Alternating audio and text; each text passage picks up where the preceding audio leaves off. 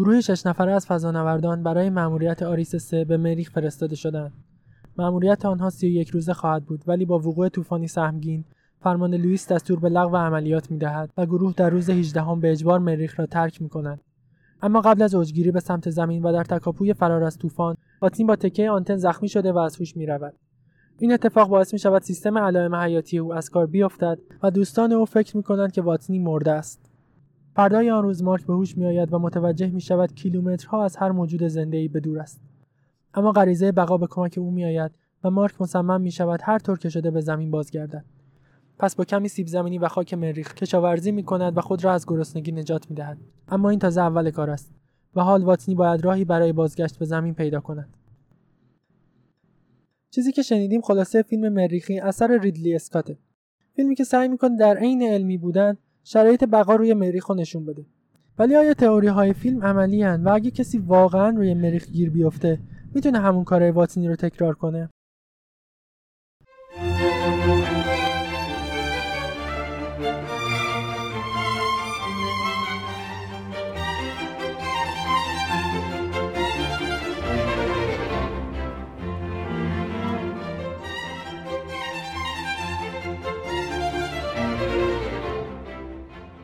سلام. به تک ریدرز خوش اومدید پادکستی حاصل از تلاقی ژنتیک و کشاورزی. در این پادکست هر موضوعی که توش ژنتیک و کشاورزی وجود داشته باشه رو زیر ذره قرار میدیم و بررسیش می‌کنیم.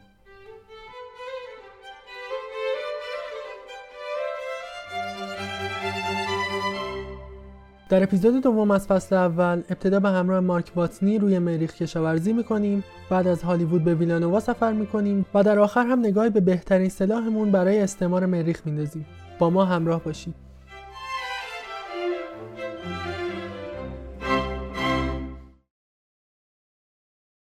پرورش گیاهان روی مریخ چندان متفاوت از زمین نیست.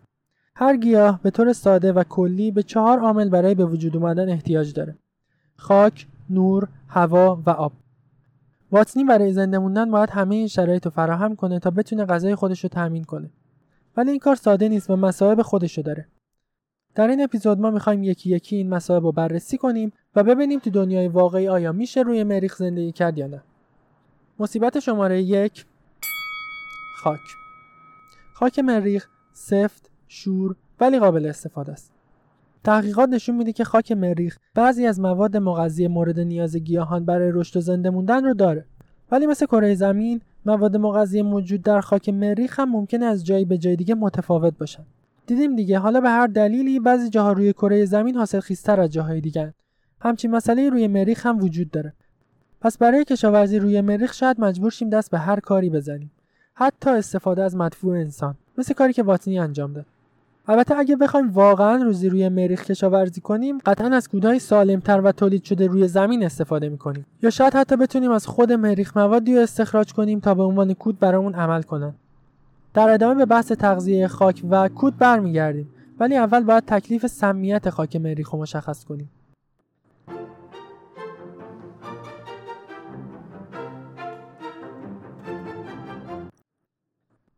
در سال 2008 ربات اکتشافی فینیکس برای اولین بار خاک سرخ سیاره را مورد آزمایش قرار داد و گزارش کرد که حدود 6 دهم درصد از خاک مریخ از پرکلورات تشکیل شده. حالا پرکلورات چیه؟ پرکلورات نمکی تشکیل شده از کلور و اکسیژن که در سیستم متابولیکی بدن اختلال ایجاد می‌کنه و به این شکل جذب یود و فعالیت غده تیروئید رو می‌تونه مختل کنه. این اتفاق باعث تغییر در اشتها، خواب و دمای بدن فرد میشه. پس می‌تونیم نتیجه گیری کنیم که خاک مریخ سمیه؟ نه دقیقا. طبق آمار آژانس مراقبت از محیط زیست یه فرد معمولی بین سنین یک تا 20 سال روزانه حدوداً 100 میلی گرم خاک به طور مستقیم وارد بدن خودش می‌کنه مثلا در اثر گرد و خاک و دست زدن به دهن و همچین چیزایی در مورد واتنی 6 دهم از این 100 میلی گرم خاک شامل پرکلوراته که یعنی واتنی 6 دهم میلی گرم پرکلورات در روز وارد بدن خودش می‌کنه البته زندگی روی مریخ با زمین فرق داره و فضانوردا لباس فضایی میپوشن و خیلی محیط استرلیزه‌ای دارن. ولی ما برای اینکه حد بالا رو بگیریم همون 6 دهم در نظر می‌گیریم. از اونجایی که سیب زمینی های واتنی هم توی این خاک کاشته شده اونا هم حاوی مقداری پرکلورات هستن. البته تحقیقی درباره میزان جذب پرکلورات توسط سیب زمینی انجام نشده. ولی ما فرض می‌کنیم حد اکثر یک میلی گرم پرکلورات در روز توسط واتنی مصرف میشه که شامل مصرف مستقیم خاک و مصرف سیب زمینی هایی که خودش کاشته. این عدد رو در 500 روزی که مارک در مریخ گرفتار شده بود ضرب می‌کنیم تا به عدد 500 میلی گرم پرکلورات در جریان یک و نیم سال برسیم. واتنی یک و نیم سال روی مریخ بود دیگه یعنی میشه تقریبا 500 روز. ولی آیا واتنی با این حجم پرکلورات میمیره؟ بازم نه. شاید این عدد بزرگ باشه ولی واتنی کماکان در محدوده سالم ماجراست. شاید بپرسین چرا؟ طبق تحقیقاتی که آژانس مواد سمی آمریکا انجام داد، مصرف این حجم پرکلورات برای یه فرد بالغ نمی‌تونه سمی باشه. در این آزمایش دو گروه برای ثبت تاثیر پرکلورات بر بدن تشکیل شد. گروه اول افرادی هستند که 14 روز روزی 35 میلی گرم پرکلورات مصرف می‌کنند و گروه دوم افرادی هستند که برای 6 ماه روزی 3 میلی گرم پرکلورات وارد بدن خودشون می‌کنند. ولی در پایان آزمایش هر دو گروه سعی و سالم این آزمایش رو به پایان رسوندن. بنابراین حتی واتنی اگه بیشتر از این هم در معرض پرکلورات قرار می گرفت اتفاق خاصی براش نمیافتاد.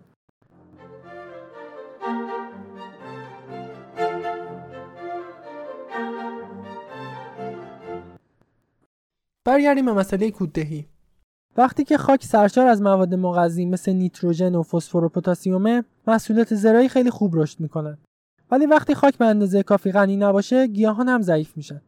اما واتنی به کودای مرسوم زمینی دسترسی نداشت و تنها کود موجود مدفوع همسفرانش بود.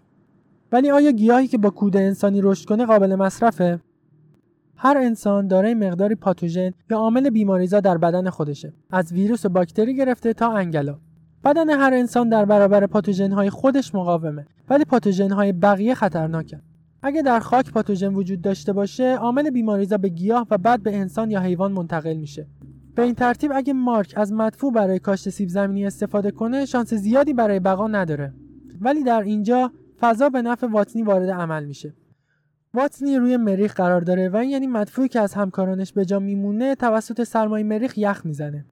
در نتیجه پاتوژنا از بین میرن و واتی مشکلی در استفاده از مدفوع نخواهد داشت. می‌دونم یه کمی جمله عجیب غریبیه ولی شکم گرسنه این چیزا سرش نمیشه.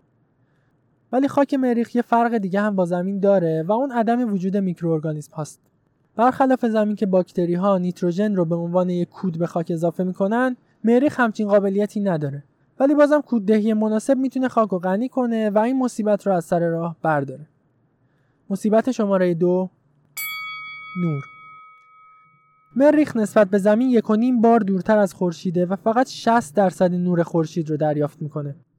بنابراین گیاهان خیلی کنتر روی مریخ رشد می‌کنن. ولی میشه توی یه محیط کنترل شده مثل گلخانه نور مورد نیاز گیاهان رو تامین کرد و چرخه رشد گیاه رو به حالت عادی رسوند. باتنی هم با کاشتن گیاهان در مریخ مشکل نور رو حل کرد. مصیبت شماره 3 هوا جو مریخ اکثرا کربن دی اکسیده و همون اندازه که ما به اکسیژن برای زندگی نیاز داریم گیاهان هم به کربن دی اکسید احتیاج دارن پس از لحاظ CO2 مشکلی نیست ولی دما هم عامل دیگر مرتبط با هواست. به طور میانگین دمای مریخ منفی 50 درجه سانتیگراده که این دما برای هیچ گیاهی مناسب نیست.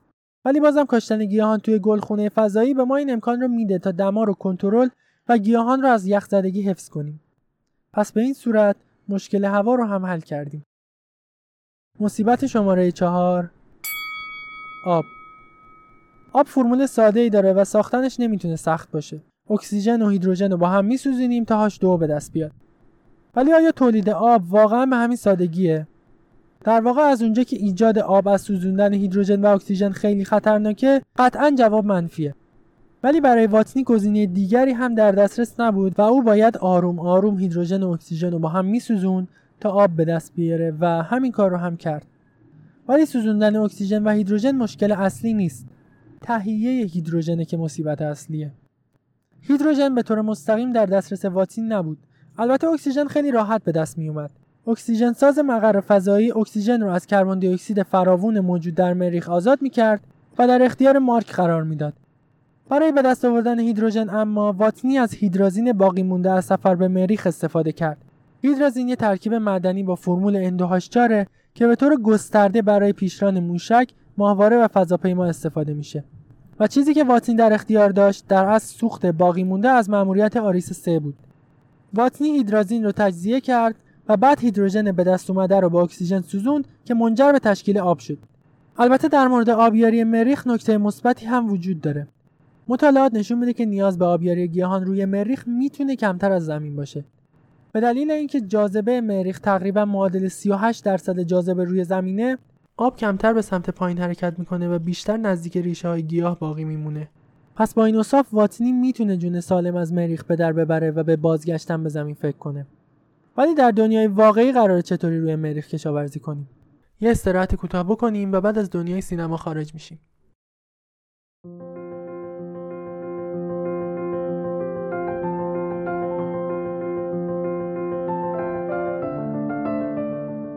همونطور که میشه حد زد امکان تولید فیلم سینمایی روی مریخ وجود نداره. پس چاره ای نداریم جز اینکه این کار رو روی زمین انجام بدیم. برای ضبط صحنه های خارج از پایگاه فیلم که محیط مریخ رو نشون میده کارگردان فیلم شهر وادی روم در جنوب لبنان رو انتخاب کرد. ولی با وجود اینکه خاک این منطقه خیلی شبیه به خاک مریخه کارگردان بعدا مجبور شد رنگ آسمون رو تغییر بده. چون مریخ تقریبا هیچ اتمسفری نداره و رنگ آسمون مریخ آبی دیده نمیشه. تا بحث از اتمسفر فیلمه بذارید یه نکته دیگه هم بهتون بگم. طوفانی که اول فیلم نمایش داده میشه و باعث زخمی شدن واتنی هم میشه غیر ممکنه که روی مریخ رخ بده. چون اتمسفر مریخ خیلی رقیقه و قدرت شدیدترین طوفانی که ممکنه روش به وجود بیاد در حد یه باد متوسط روی زمینه. ناسا هم در مراحل اولیه ساخت فیلم به این مورد اشاره می‌کنه. ولی سازنده های فیلم نمی‌تونن جایگزین خوبی برای طوفان پیدا کنن و راضی میشن که حداقل این یه توی فیلمشون وجود داشته باشه. ناسا هم کوتاه میاد و میگه یه فیلم دیگه سخت نگیریم.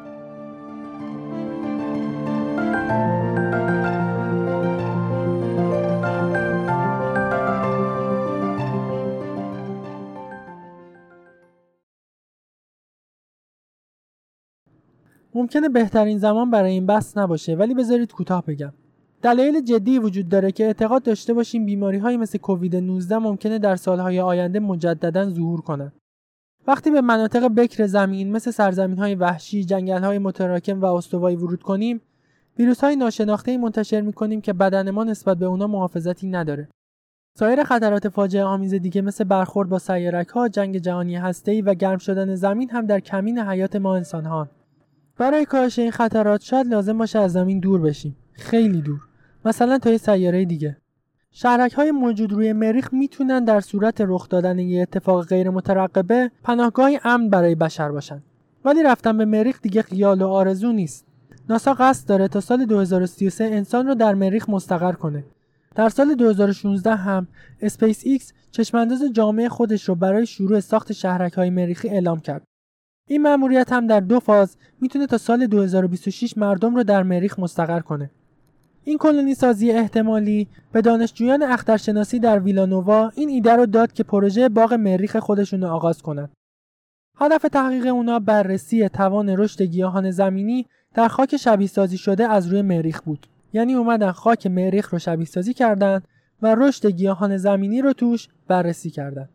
از زمان شروع این تحقیقات در سال 2017 بیش از 45 نوع گیاه مختلف آزمایش شده و نتایج جالبی هم به دست اومده.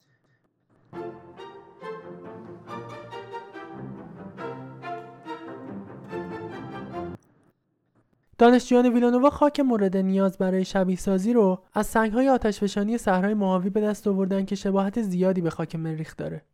همچنین همونطور که گفتیم نور خورشید روی مریخ ضعیفتر از حالت معموله که رشد گیاهان رو تحت تاثیر قرار میده. پس این مورد هم باید لحاظ می‌شد. با توجه به همه این موارد گلخونه مریخی آماده شد و دانشجویان تا حد امکان همه متغیرها رو از بین بردن. همه این کارا انجام شد تا پاسخ یک سوال به دست بیاد آیا میشه گیاهان رو در خاک مریخ تحت تابش مستقیم نور خورشید کاشت. دقت کردیم چی شد؟ توی خاک خود مریخ گیاهان رو بکاریم و از نوری که مستقیما به مریخ می‌رسه استفاده کنیم نه از نور مصنوعی. قبل از اینکه به این سوال جواب بدیم بیاین یه نگاه کلی تر به مریخ بندازیم. به طور کلی مریخ سیاره کوچک سرد و مخروب است. حالا این یعنی چی؟ مریخ تقریبا یک دهم زمین جرم داره.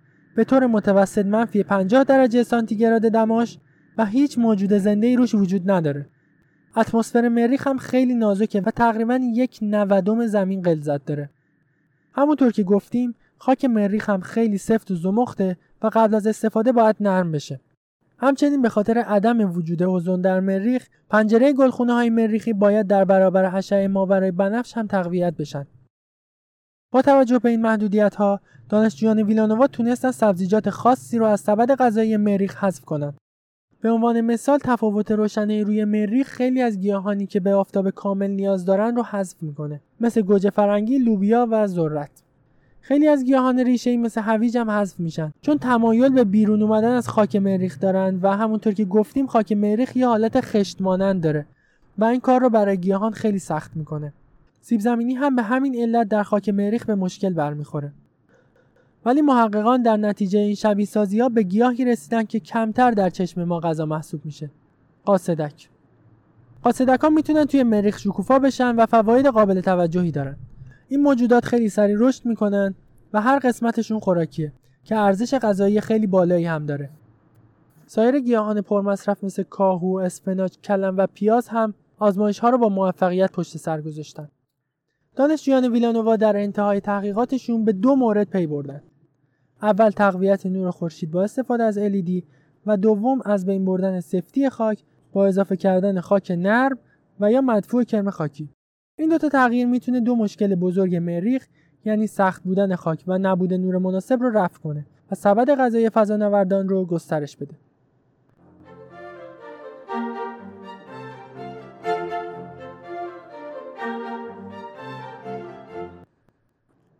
تمرکز دانشجویان ویلانووا روی نور و خاک بود. ولی آبم یکی از مشکلات اساسی کشاورزی مریخه. شواهد امروزی نشون میده که در گذشته روی مریخ آب وجود داشته. اما امروزه آب و هوای مریخ خیلی سرد و فشار اتمسفر اون خیلی پایینه. در حدی که نمی‌تونه آبو به شکل مایع نگه داره. البته آبو میشه به شکل یخزده توی کلاهک های یخی و زیر سطح خاک پیدا کرد. با دو راه برای استخراج آب وجود داره. یکی امواج ماکروویو و اون یکی حفاری.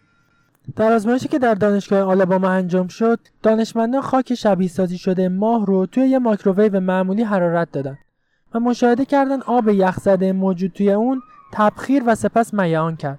خاک مریخ هم از این لحاظ نمی‌تونه فرق زیادی با ماه داشته باشه و روش تبخیر در سیاره سرخ هم قطعا موثره. روش دوم حفاری برای استخراج یخه. به این صورت که با طراحی ربات‌های مخصوص از مناطق مختلف مریخ یخ استخراج میشه. سپس با استفاده از حرارت یخ ذوب شده در دسترس فضانوردان قرار می‌گیره. به این ترتیب کشاورزی روی مریخ می‌تونه از نظر آب خودکفا بشه و نیاز کشاورزان فضایی رو رفع کنه. ولی شاید الان بپرسید بخش ژنتیکی ماجرا چی شد؟ همین الان بهش می‌رسیم.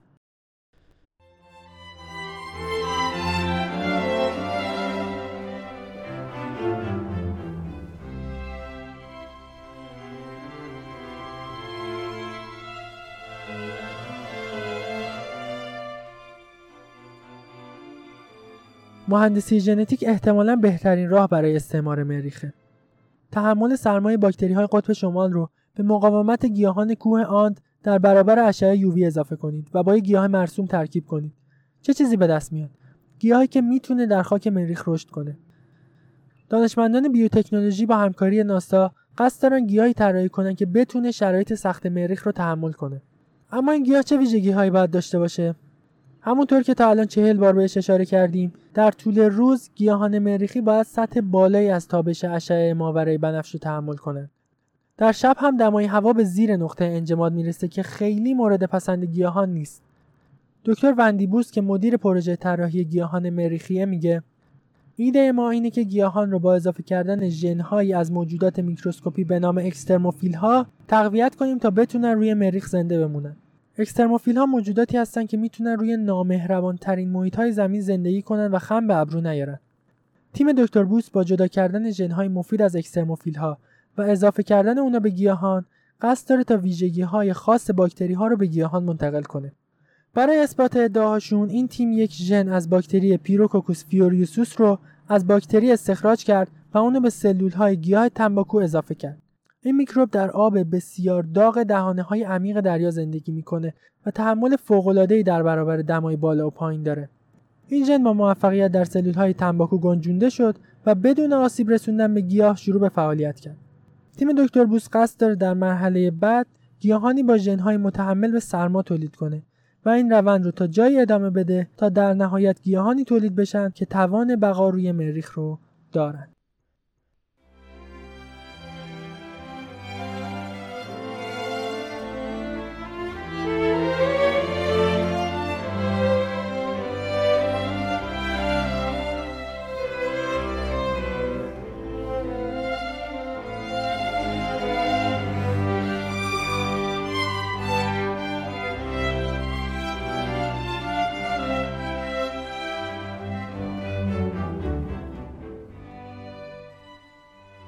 مریخ مقصد بعدی انسان در پروازهای فضایی محسوب میشه. دانشمندان فکر می‌کنن سیاره سرخ احتمالا و یا حتی قطعا در گذشته میزبان زندگی بوده. مریخ نزدیکترین جهان به ماست که می‌تونه شرایط زندگی رو برای ما مهیا کنه. کسی چه می‌دونه؟ شاید روزی که انسان برای اولین بار پا به مریخ می‌ذاره شما تو کلاس فضانوردایی باشید که برای سفر به سیاره سرخ انتخاب شدن و شاید نفر بعدی که خاک مریخ رو لمس می‌کنه شما باشید.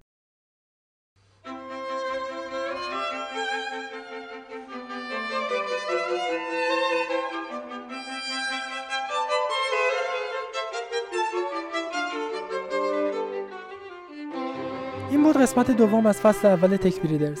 این اپیزود در پاییز 1400 ضبط و منتشر شده و سازنده اون من محمد علی مشهدی بودم اگه از این اپیزود لذت بردین لطفا اون رو با دوستاتون به اشتراک بذارین و پادکست ما رو بهشون معرفی کنین. مطالب این اپیزود در شماره دوم از نشریه علمی خوشه منتشر شده. لینک این نشریه رو هم می‌ذارم تا اگه دوست داشتین متن پادکست رو از اونجا مطالعه کنید اگر هم دوست دارید بیشتر تو موضوع این اپیزود سرک بکشید ما رو توی تلگرام و توییتر و اپهای پادگیر دنبال کنید. اونجا هم مطالب تکمیلی و اخبار مرتبط رو می‌ذاریم. هم تاریخ انتشار قسمت های بعد رو اعلام می‌کنیم. تا قسمت بعد که در مورد آناناس های صورتی صحبت می‌کنیم شب و روزتون سبز. فعلا.